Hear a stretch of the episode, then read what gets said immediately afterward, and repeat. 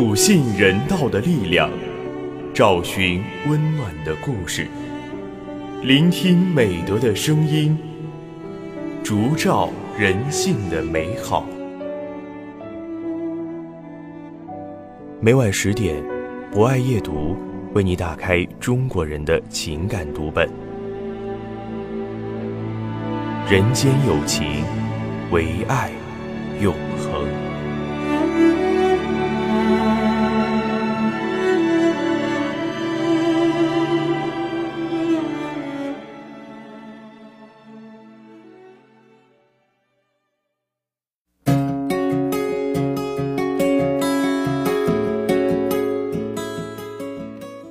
人间有情，唯爱永恒。大家晚上好，欢迎收听今晚的博爱夜读，我是今天的主播严雨秋。周围的一切都在发生着翻天覆地的变化，唯一不变的是冯炼和父亲对墓园的坚守。在今晚的博爱夜读中，我将为大家推荐由简爱撰写的散文《用青春护阴魂》。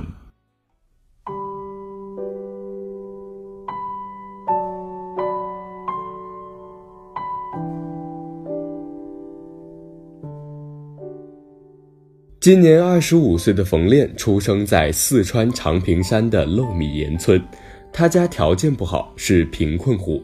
这个从山沟里飞出的金凤凰，大学毕业后，听从父母的建议，和男朋友一起去了广州闯荡。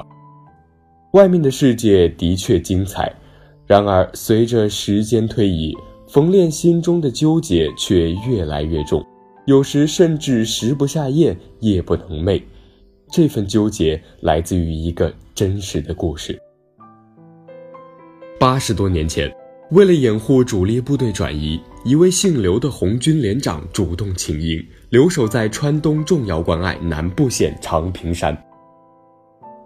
驻守长平山的日子里，刘连长常去山脚下陈修坤夫妇家里背水背柴，无子女的陈韩氏把他视作了亲人。军法部队围攻长平山，25岁的刘连长被敌人杀害。陈韩氏和丈夫冒着生命危险，把刘连长的遗体偷偷背回家，并用自己准备的棺材装殓，连夜埋在老屋后面。之后，军阀部队把陈韩氏抓去吊打了3天，也没问出刘连长遗体的下落。陈韩氏没过多久就与世长辞了。临终前嘱咐丈夫一定要领养一个男孩，把刘连长的墓世世代代守下去。陈修坤抱养了一名男婴，男婴长大后接过了守墓重任。数十年后，他的女儿女婿做了第3代守墓人，他们就是冯炼的父母。如今刘连长墓背后的山坡上已经竖起了800多座墓碑，他们都是在南部县为中国革命牺牲的红军战士。冯炼父亲是这些英魂的守护者。令冯炼担心的是，父亲年纪越来越大，身体不好，单是把整个墓地清扫一遍就得花4天时间。妹妹尚小，帮不上忙，作为长女的她该何去何从？冯炼自幼听得最多的就是刘连长和红军的故事，太奶奶的遗志早已在他的心中烙上烙印。思虑再三，他最终跟男友摊牌：“我有一个梦，一定要回村去圆。”男友认为冯炼疯了，坚决不同意，甚至以分手迫使他妥协。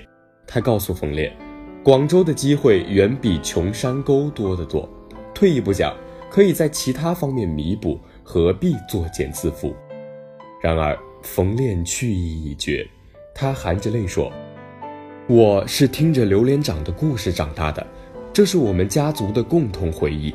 刘连长用生命为我们换来了今天，我要一辈子做他的守墓人，在他的亲人找到他之前，我们就是他的亲人。”回到漏米岩，除了每天清扫墓地，冯炼还担任起长平山烈士墓园的义务讲解员。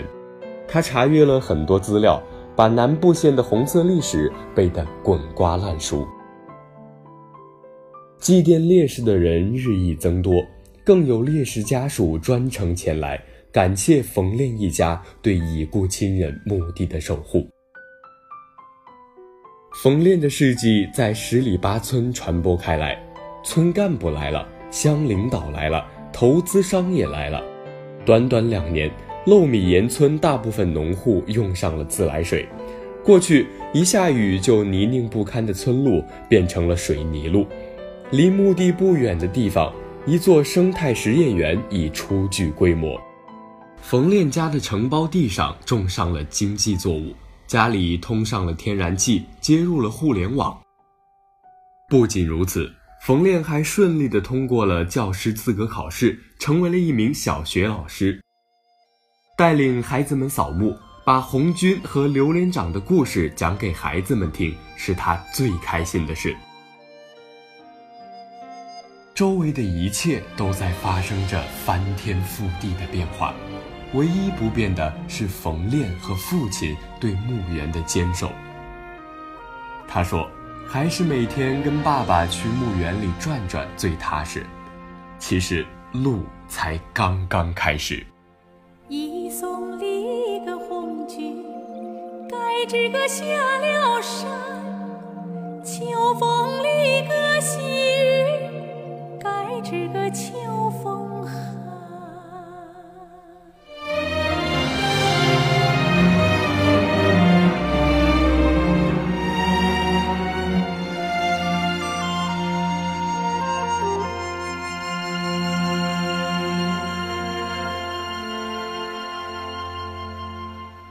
送离个红军，该知个过了坡，红颜离个阵阵，该知个空中过，红颜离个能够少数息，红颜离个飞到天涯海角。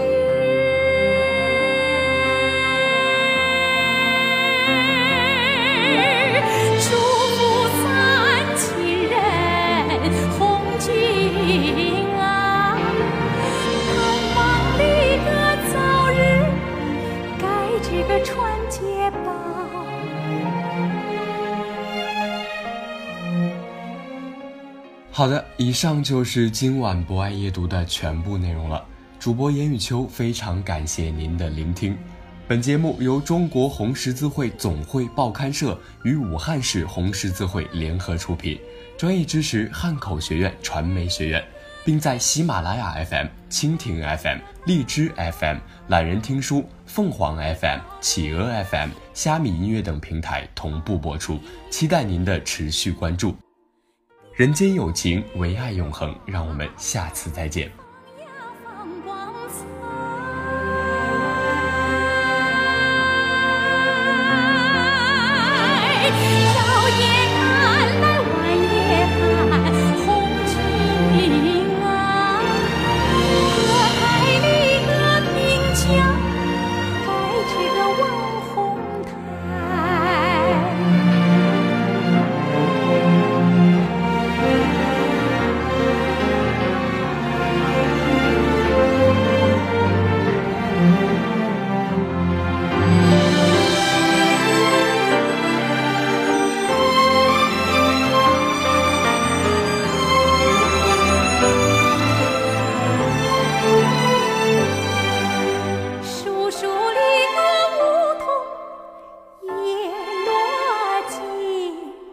秋夕里个晚节。